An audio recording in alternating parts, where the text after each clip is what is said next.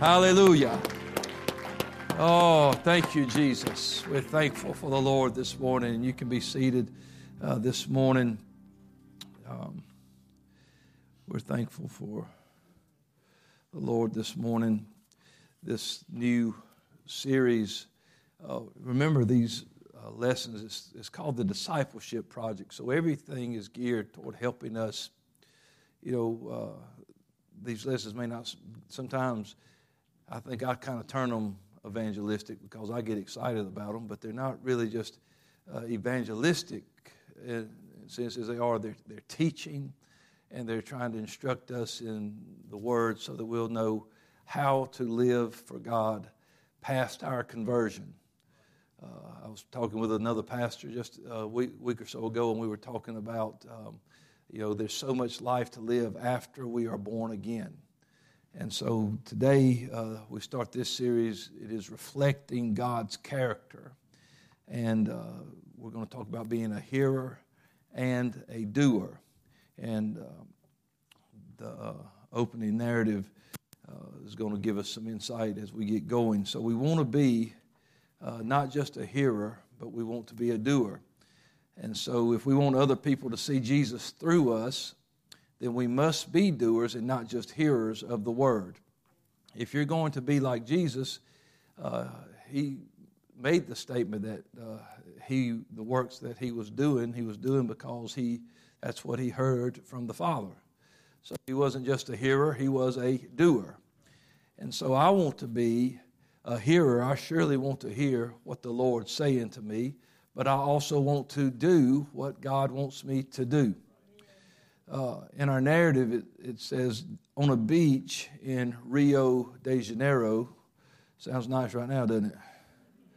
Marcio Mizael Matolias lives in an elaborate sand castle. This is true. It has been his home for 22 years. He is happy to don a crown, hold a scepter, and pose with a large smile on a wooden throne outside his citadel. The rent for his beachfront lodging is zero, so he has plenty of time to read, golf, and fish. Rental rates on apartments and condos near the beach can range upwards of $300 per night, so Marcio saves somewhere around $100,000 a year on housing. Life is not one long vacation. Uh, however, the task of keeping his home from falling down is never ending. Repairs are regularly needed. The sand must be watered to prevent crumbling. The castle also retains heat, which is so unbearable at night that often he has to sleep outside under the stars or at a friend's house. And so there's a story in the scripture that we maybe it makes you think about that Jesus told concerning the man who built his house on sand. It was apparently quite a nice house, a big house, because when the rains and floods and winds came and beat against it, when it fell, it said, Great was its fall. So this wasn't just a little shack, it wasn't a shed uh, or a tent that fell down. It was a, a, great house, and great was its fall. And so we don't have to uh, guess at what Jesus was trying to say. Don't build on the sand. But when we read the, the entire parable and we read between the lines, we realize that Jesus is not just talking about building houses on beaches, uh, he's talking about making wise choices uh, for us to choose to obey his words. Because there's another man that we read about in the story that Jesus refers to, and he built his house on a rock. And when the rains came, and the wind came, his home was not threatened, it stood the test. This parable has context, and that's why we can understand it and see why, when Jesus ended these sayings, that people were astonished at his teaching. When you read about it, it, it says that they they marveled at, they were astonished at the way he taught because he taught as one who had authority uh, and not as the scribes. And that's something. They're supposed to be the, the teachers, but they were not teaching with authority, just uh, empty, no power behind what they were saying. And the sayings uh, that referred to here are those of the sermons on the mount. This uh, parable comes at the end of that in Matthew chapter 7 and to a large extent, the Sermon on the Mount explained what people are to do and what they are not to do.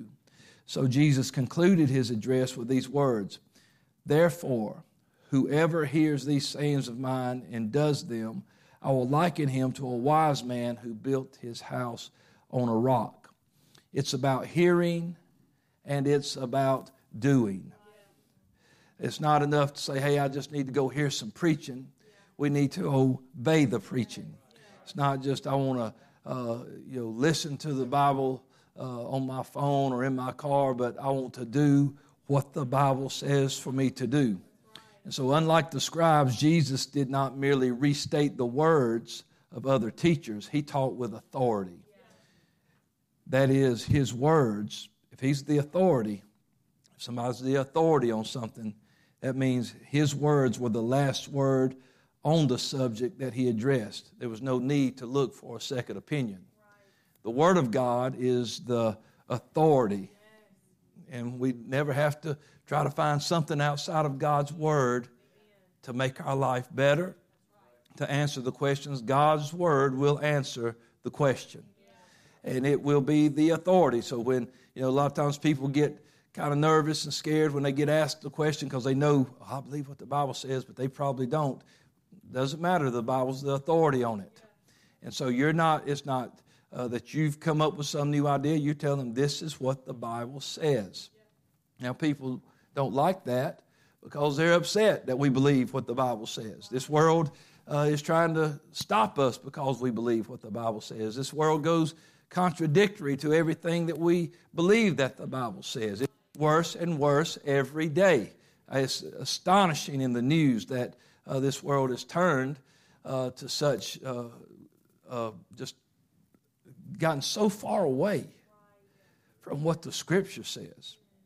And so uh, the reason is that people are so, I've got to do me, I've got to have my freedom, I've got to, you know, I don't want nobody telling me what to do. And people think that, that Christianity is just a religion of don'ts, but it's not. But still, some people complain that, well, I can never be a Christian because uh, they think that's all we are, just a, a, a group of people who believe in don'ts. From their perspective, all Christianity does is prohibit, prohibit people from doing what they want to do. Well, sometimes people need to be stopped from what they want to do because what they want to do ain't what God wants them to do either. And so we know this is not true. We know that we're not here trying to make people just not do things. We know that's not what it is. And and that this is not just a bunch of rules that stop us from enjoying life. We enjoy life.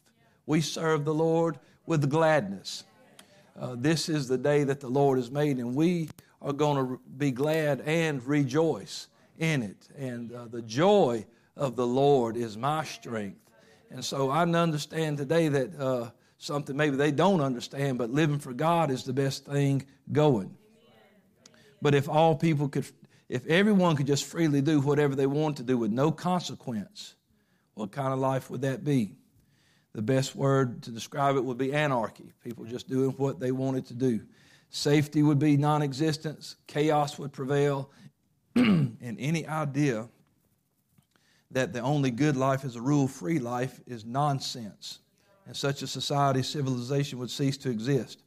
That doesn't mean that all rules are good and should be obeyed. Uh, in the scripture, we know that the apostles were charged and threatened not to preach or teach in the name of Jesus anymore. The leaders of that day, when they said something, they felt like this is the rule, you obey it. But Peter answered and said, Whether it is right in the sight of God to listen to you more than God, you judge. For we cannot but speak the things which we have seen and heard. So there are some things that uh, even though the, maybe the authorities of the land may say this is what we're going to say, I can't, I still can't go along with it if it goes against the Word of God or it stops me from preaching the gospel. Well, what if they come to lock you up? I guess I'll have to cross that bridge when I get to it. But I know that I cannot stop preaching the Word of God, and I cannot back down on God's Word. It, it's the authority. And so uh, to understand kind of what we're talking about here, this reflecting God's character, we go back to kind of and see what God intended for his people all along. And when we look all the way back to the law of Moses, it placed emphasis on negative commands but it gave no power to transform people's lives. It, it, was, it just was what it was. When the law begins in uh, Exodus 19, it included 613 commandments. Have you ever been reading in the Old Testament and, and trying to think, how in the world could I remember to do all of this? But out of these 613, 365 of these commandments were do not do this. Got 365 things to remember not to do. And then 248 that were this is what you're going to do. That's even that, that's a lot. I got 248 things to do that I've got to remember to do. The law was given to guide, govern, direct their lives, but it did not offer a way to transform their life.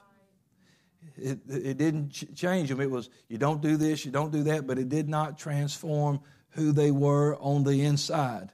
But the law, as explained later in Scripture, it did nothing to enable people to keep these commands.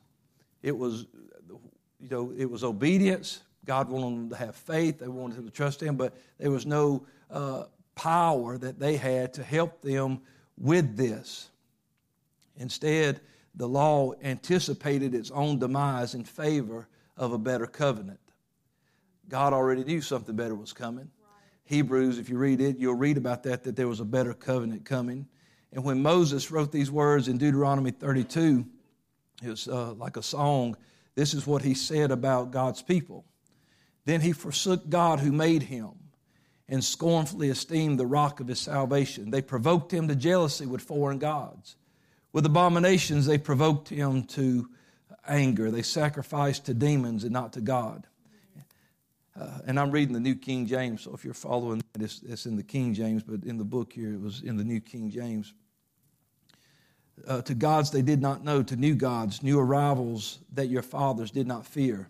Of the rock who begot you, you are unmindful, and have forgotten the God who fathered you. And when the Lord saw it, he spurned them because of the provocation of his sons and his daughters. And he said, I will hide my face from them. I will see what their end will be, for they are a perverse generation, children in whom is no faith. Moses was not optimistic about Israel's future. He loved God's people, but he knew the kind of people they were. And he wrote, I know your rebellion and your stiff neck. If today, while I am yet alive with you, you have been rebellious against the Lord, then how much more after my death? For I know that after my death you will become utterly corrupt and turn aside from the way which I have commanded you. And evil will befall you in the latter days because you will do evil in the sight of the Lord to provoke him to anger through the work of your hands. And the reason for Moses' pessimism was that God had spoken to him about these things coming on Israel. He knew uh, and God knew the kind of people they were. Israel was hard hearted, stiff necked, rebellious, complaining, griped, whined. They, they, had a lot of things going on in their life, and God would do miracles, and they just would not trust Him. But in uh, Deuteronomy 31, uh, the Lord said to Moses, Behold, you will rest with your fathers, and this people will rise and play the harlot with the gods of the foreigners of this land where they go to be among them, and they will forsake me. They will break my covenant which I have made with them. Then my anger shall be aroused against them the day, and I will forsake them, and I will hide my face from them. And they shall be devoured with many evils, and trouble shall befall them, so that they will say in that day, Have not these evils come upon us, because our God is not among us? Now, the problem with Israel was this, and it's what Moses said at the end of that one uh, chapter that these are children in whom is no faith. They did not have faith. God wanted them to have faith. The writer in Hebrews said uh, in Hebrews 4 and 2 was not the gospel preached to them also? Sure, it was. He said, but it did not profit them because it was not mixed with faith to them that heard it. So it wasn't that they didn't have a, a saving word, they just had no faith in it. And we know that faith is more than just hearing, and faith is more than just believing because faith without works is dead. They needed uh, to have faith in God's word and obey God's word. So uh, God wanted Israel uh, to be a community of faith. He wanted them to be people who would obey his voice and keep his covenant.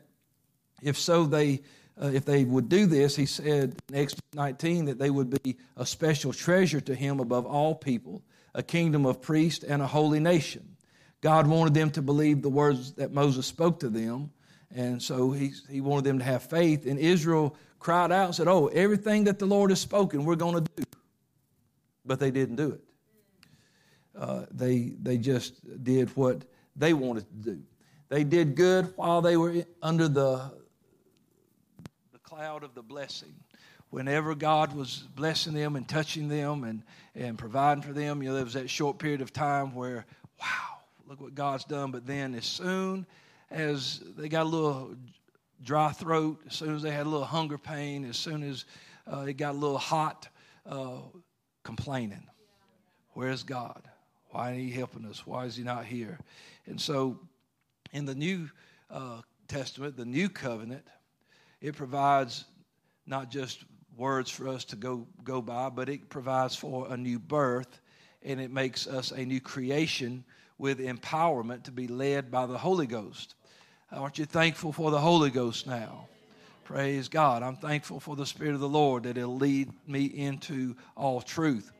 And in the Old Testament, uh, the prophets, you know, we're built upon the foundation of the apostles and the prophets. And the prophets were writing about this new covenant that was coming and what it would provide. And they were also aware of Israel's covenant breaking failure to live a life of obedient faith. And so they would write in anticipation about this different covenant. Jeremiah 31, he wrote this Behold, the days are coming, saith the Lord, when I will make a new covenant with the house of Israel and with the house of Judah, not according to the covenant that I made with their fathers in the day that I took them by the hand to lead them out of the land of Egypt. My covenant which they broke, though I was a husband to them, says the Lord. But this is the covenant that I will make with the house of Israel after those days, saith the Lord. I will put my law in their minds, I will write it on their hearts, and I will be their God, and they shall be my people. No more shall every man teach his neighbor, and every man his brother, saying, Know the Lord, for they all shall know me, from the least of them to the greatest of them, says the Lord. For I will forgive their iniquity and their sin, and remember them no more. When Ezekiel wrote about it, he, he stated it like this Ezekiel 36 I will give you a new heart, put a new spirit within you. I will take the heart of stone out of your flesh and give you a heart of flesh. I will put my spirit within you and cause you to walk in my statutes, and you will keep my judgments and do them. And then Isaiah completes this perspective by saying in Isaiah 59 As for me, saith the Lord, this is my covenant with them. My spirit who is upon you, and my words which I have put in your mouth shall not depart from your mouth, nor from the mouth of your descendants, nor from the mouth of your descendants' descendants, saith the Lord, from this time and forevermore. And so, as we compare these prophecies concerning the new covenant, there are seven things that will stand out uh, from the old covenant. Number one, it is nothing like the law of Moses. It's not on tables of stone, it's written on the tables of the heart. It's not like the law of Moses. Number, it involves a transformed mind, it includes a changed heart, it provides forgiveness of sin, it involves the reception of God's Spirit in the life of a believer. It has something to do with the words that we speak. Hello, that's that's important in it. Uh, the Holy Ghost uh, make you talk right. It enables a person to be obedient to God's commands. It helps you to do what God wants you to do. And so there's enough detail about the new birth in the Old Testament that when Jesus walked this earth, he was uh, kind of marveled at the fact that people did not understand this.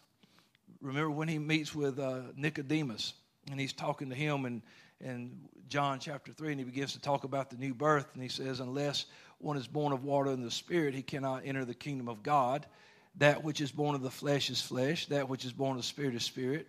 Do not marvel that I said unto you, You must be born again.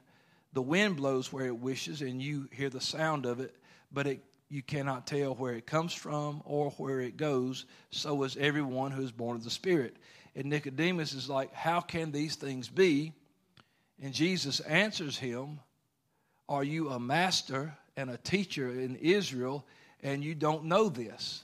You don't understand this? You're a teacher, a master in Israel. You've, you've, I, I, I don't know what it took for them to graduate into their positions as rabbi and different things like that, but I'm sure they somebody just walk up and say, Hey, I'm applying. Well, what do you know about the scripture? Well, nothing, but it seems like a pretty good job. It's inside. You get to wear nice clothes, and people uh, give you money. So I guess I'll do that. You know, kind of like people want to preach today. A lot of them, they, just hey, you get to wear wear what you want and take people's money. You know, that's what they think about preachers. And you don't have to know nothing about the Bible. Just tell people, hey, you're gonna be all right. Everything's gonna be good. And, and, you know, got a, got pulpits full of inspirational speakers. Let me tell you, if the Word of God can't inspire you, well, if the Word of God can't inspire you, uh, you know, I, I don't need uh, somebody's uh, fables and, and quotations about life to get me through. I need the Word of God to get me through. I live by every word. So preach to me, preacher. I need God's Word. And so, what we see the differences in the Old Testament, the New Testament is, is Old Testament uh, to keep the law there was a lot of self discipline that you had to have. I mean, you had to. I mean, when you read all these things, man, it's like you accidentally touch something, you're unclean. I mean, you know, it's like you, you, you walk in the house where somebody's got some unclean. Now you're unclean. I just took a bath. I got to take another one and wash my clothes. And then I'm still unclean till the evening. You know, so, or, or now, oh, that seven days. I got to shave my head. You know, it, I mean, you're like, you start reading all the things they had to do, and it's like, good gracious. But uh, all of it was a shadow. It wasn't the, the, exactly what we do, but a shadow of things to come. It was giving us a glimpse into how the Spirit would work in our life. But uh, now we are Spirit enabled. It does not mean that once you have the Holy Ghost that it is all just downloaded into you. It will, you will obey it by the leading of the Spirit. The Spirit will lead you into all truth. His word is truth. The Bible said, Jesus said, Sanctify them through thy truth, thy word is truth. And so the Holy Ghost will lead you in the word of God. I promise you this that if it takes you outside of the word of God, it ain't the Holy Ghost because the Holy Ghost will not lead you off into some make believe, fairy tale, fable. Uh, it will only lead you in truth. And so, uh, in this, you know, we see people, people are, they, they're good at disciplining themselves today for what they want to do. Somebody wants to play an instrument, they start dedicating five, six hours a day to practice, they'll learn that instrument. Or if they want to learn a, a, a, different language, that well, they can discipline themselves to do that, or or to get healthy, get in shape, lose weight. All these things you can you can discipline yourself to do that, and uh, that, that's all right. But the Holy Ghost enables us to adopt a lifestyle that cannot be achieved by self discipline. That doesn't mean we don't need discipline, but self discipline alone will never help you to completely live your life for God. You're going to have to have the Holy Ghost. Uh, in the, the Holy Ghost, the fruit of the spirits are love, joy, peace, long suffering, kindness, goodness, faithfulness, gentleness, and self control. And they're not achievable by goal setting or New Year's resolutions. Now, some aspects of the fruit of the Spirit uh, may be imitated by good manners, and we think, well, that's you know, they're, they're, they're good, they're nice people, but anything short of the transforming work of the Holy Ghost in one's life uh, will fail at some point. It can't bear the load. It's going to, because it's not power. It's having a, that's having a form of godliness, but denying the power thereof. Uh, Paul said this: "For as many as are led by the Spirit of God, these are the sons of God." So self discipline does not uh, make you a son of God. It is being led by the Spirit of God that makes us the sons and daughters, the children of God. And so uh, there's a scripture uh, that James wrote. Uh, we're going to talk about now, you know, reflecting that uh, what does that mean now that we understand that we need the Holy Ghost? We need that transforming power so that we can walk in the Spirit, live in the Spirit, and be led in truth. Uh, I want to do that. That's where I'll most uh, mirror God, is when I learn His ways, learn His Word. Um, I don't want to just see His works as Israel did, I want to know His ways. And so um, James said it like this in James 1 22 through 25, which is our focus scripture actually for the lesson. He said, But be doers of the word and not hearers only, deceiving your own self. For if anyone is a hearer of the word and not a doer, then he is like a man observing his natural face in a mirror. For he observes himself, he goes away, and immediately he forgets what kind of man he was. But he who looks into the perfect law of liberty, which is any scripture that we have, the scripture, the, uh, the word of God, the, the new covenant, and continues in it and is not a forgetful hearer. So if he hear, looks into it and he doesn't just hear, but he is, becomes a doer of the work, this one will be blessed in what he does. Now, James, uh, most people agree that he was the half brother of Jesus. And he uses this analogy of a mirror to describe how believers must not only hear, but also do what God's word says. True religion does not consist of little known wisdom that is useful only for contemplation, just something to think about. It proclaims truth that, when it's obeyed, produces behavior beneficial both to the person acting and to the recipient of the acting. So, what he's saying is like, uh, don't tell somebody, hey, just uh, be warmed and be filled, but you don't do anything. But uh, if you give them what they need, then not only you are blessed, but they're blessed also. You're blessed for obeying the word of God, and, and they're blessed by receiving your obedience.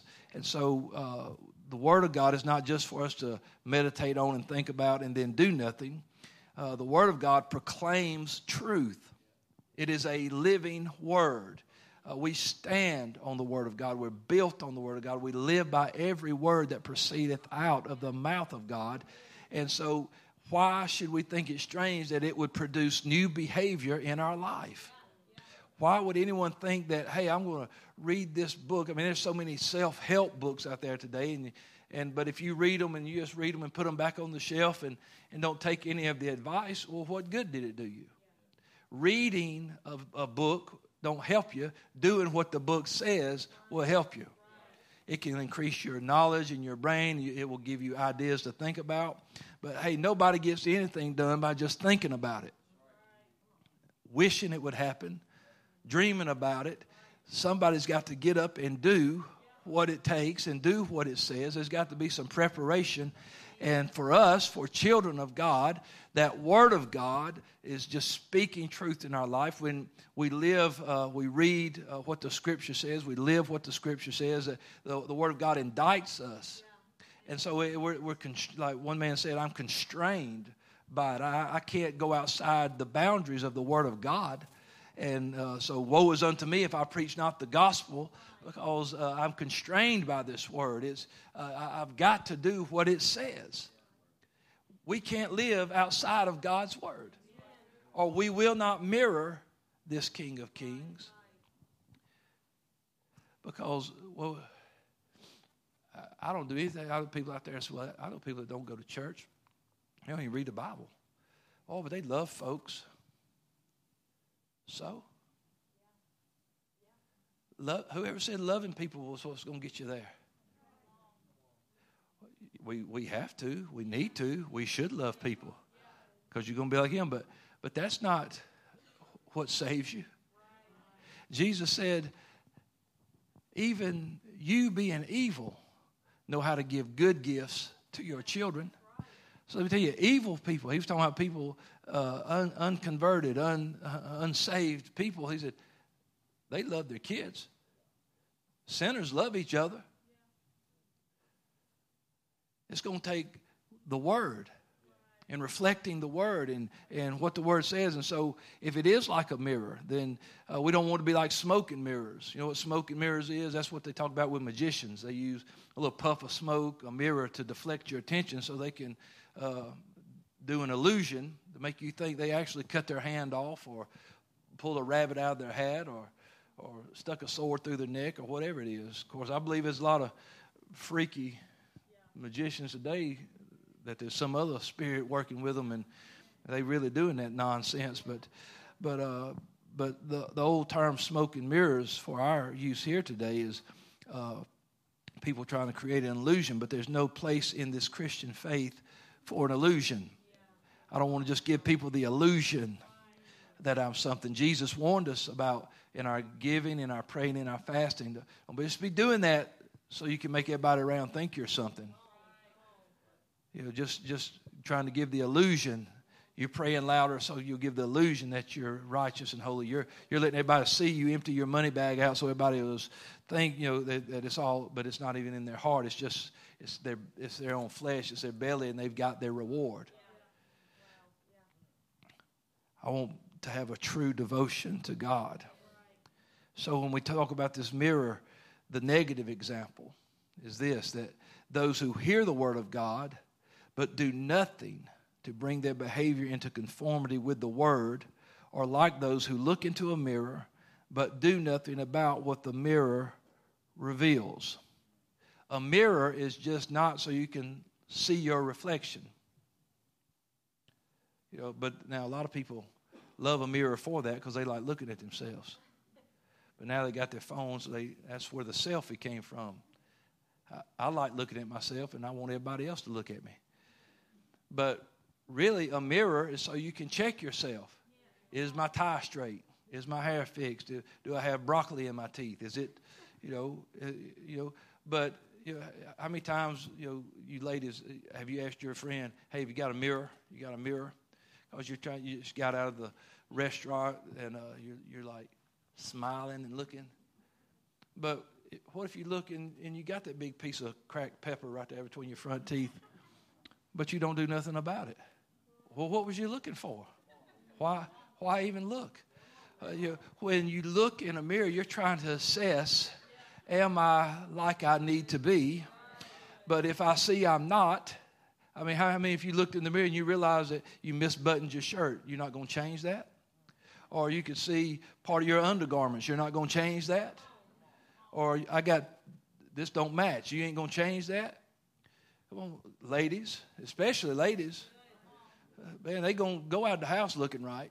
So uh, I think sometimes that people just don't have friends or they don't have a mirror because some people obviously didn't look before they walked out uh, of the house, and nobody loves them because nobody told them any different. But uh, just like that, the Word of God does not just exist to show us a reflection, it exists to show us what we are and to prompt us to make the needed correction. So we look into the Word to see how we should live. We, we were at a conference this week, and the theme was alignment. And so uh, we've been, that's been a lot in my mind and in my spirit praying, God, I want to be aligned with your word. I don't want to be out of alignment with, with your will and with your purpose and what you want me to do. So uh, I'm looking into his word so I can make the needed corrections. The person who does nothing about what the word shows is someone who does nothing, is just like someone who does nothing about what the mirror revealed. It is pointless to merely look into the word, that produces no benefit. It is when we do what the, the word says that we, when we change, when we make the corrections, when we get ourselves in alignment. You know, sometimes there's things we just don't know, especially new converts, you don't realize you don't know. You, you've never read that, and you, nobody's been taught it to you, but you're reading the scripture, and all of a sudden you're like, wow, you know, I don't know, you, you don't steal, you know. So, oh, man, God's word says not to steal. I better not steal, you know. Some people, uh, they don't steal because they don't want to go to jail. That's it. But uh, I don't steal because God's word. Now, I don't want to go to jail but uh, the first authority in my life is God's word, and so I don't steal. Uh, and we like to say, well, I wouldn't be a thief anyway. I don't like a thief. You'd be surprised what you'd be if you didn't have the word of God. You'd be surprised what you're capable of when the Holy Ghost ain't living inside. You'd be surprised of the things that you could get yourself involved in if you didn't have the Word of God constraining you and, and keeping you uh, walking in truth.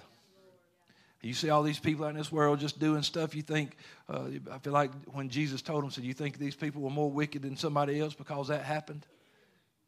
It'd be the same for you. What he told me, he said, Except you repent, you'll likewise perish.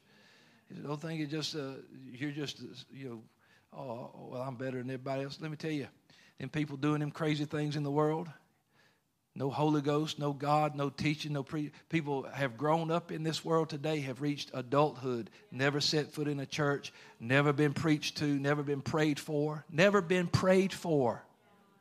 Do you know that? That people in this world today, there are some that have never been prayed for. They don't have praying parents. They don't have uh, anybody in their life that has ever took them by the hand or laid their hands on them and said, "In the name of Jesus." That's the world we live in today, and so it's more important now ever, than ever before that we reflect the Word of God. Now, the positive example of this mirror, in contrast to those who look into the Word and do nothing about it, those who will be blessed are the ones who will not only look into the Word of God or look in that mirror but who also bring their behavior into conformity with it, with the Word, with the Word. And so we want to be in line with the Word. James used a form of the Greek word there, which uh, has to do with abiding or remaining to describe the proper response to what you see in God's Word. Because it says, if you continue in. And so it means to abide in it or remain in it. So it's not just a, a, a one time sporadic, uh, you know, uh, I just do this every once in a while. It's you stay in it. That's like when Jesus told the disciples, Abide in me. Well, he was the Word made flesh. And so when I abide in him, uh, I abide in the Word. What, what, do you think he meant by that? When he said, Abide in me, he, he, he didn't have pouches for all of them to jump in and, and stay with him. You know, you, but he's using the, the, the, to give you the imagery of staying in him because we're baptized into him. If any man be in Christ. Well, how do I stay in Christ? How do I abide in him? Through his word. And when I get out of the word, I get out of him because he's the word made flesh. And so we're trying to help you to see that, uh, that uh, we don't get to pick the way we abide in him there's only one way to abide in Him, and that's through His Word. And so the person, uh, uh, the person that's going to be blessed, uh, he doesn't just uh, merely conform, does not merely conform with the norms of the Word sporadically, but he continues in obedience. In other words, he takes up his cross daily, and he walks daily with God. Lord, you know, we pray that give us this day our daily bread, and so.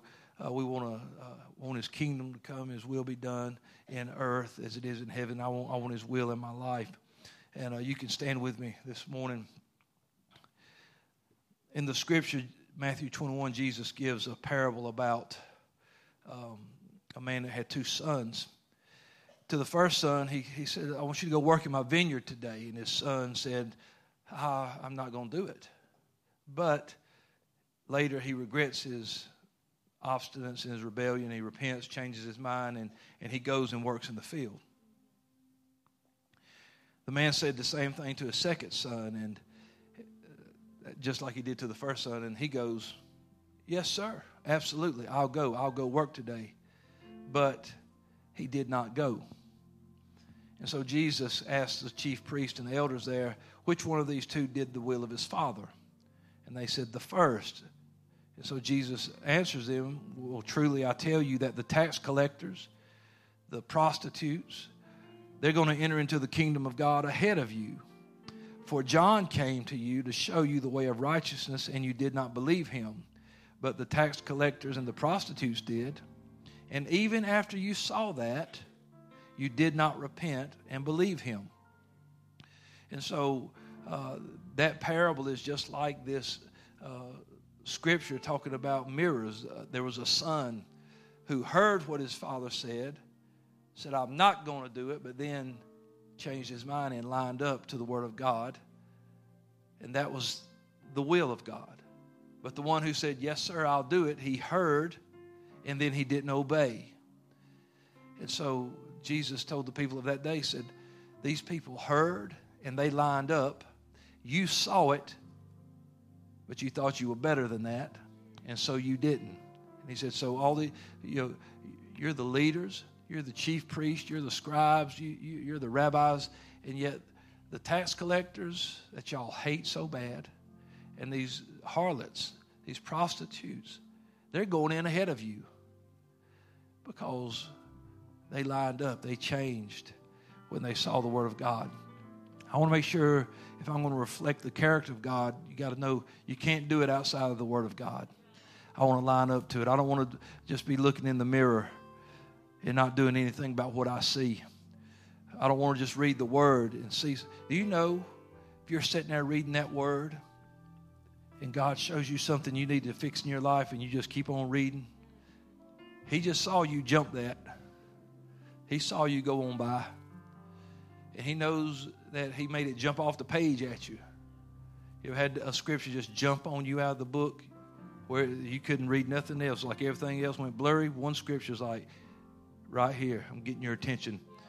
And you shake that off and keep moving. I don't want to do that. Looking in the mirror and forgetting what kind of person I am. I'm, mm, I want to fix what's wrong. I want to straighten myself, align myself. I, I'm not just looking in the Word for recreation, I'm looking in the Word for my life, for my salvation today. Let's lift our hands and thank the Lord for His Word and, and what it does for us. Lord, thank you because your Word is a light unto our path and a lamp under our feet. And Lord, I pray today that we will just, Lord, look into this word, this mirror, Lord, and see, examine ourselves to see whether we are in the faith or not and, and make the needed corrections. God, help us today through the Holy Ghost to be led in truth, God, to be led by your word, to hear what the Spirit is saying as we preach, as we teach, as we read and study, God, and to line ourselves up with Scripture. God, we praise you for giving us this today. We love you for it. We thank you for it. We bless you today in Jesus' name. Glory to God. Give the Lord a hand clap of praise. Thankful for the Word of God today. So thankful for the Word of God today. I want to line up with Scripture. Amen. Thank you for being in uh, discipleship this morning. Uh, let's find a place to pray before the next service. We've got uh, baby dedications and singing and all kind of neat things going on in this next service. So let's get ready to have a move of God. God bless you.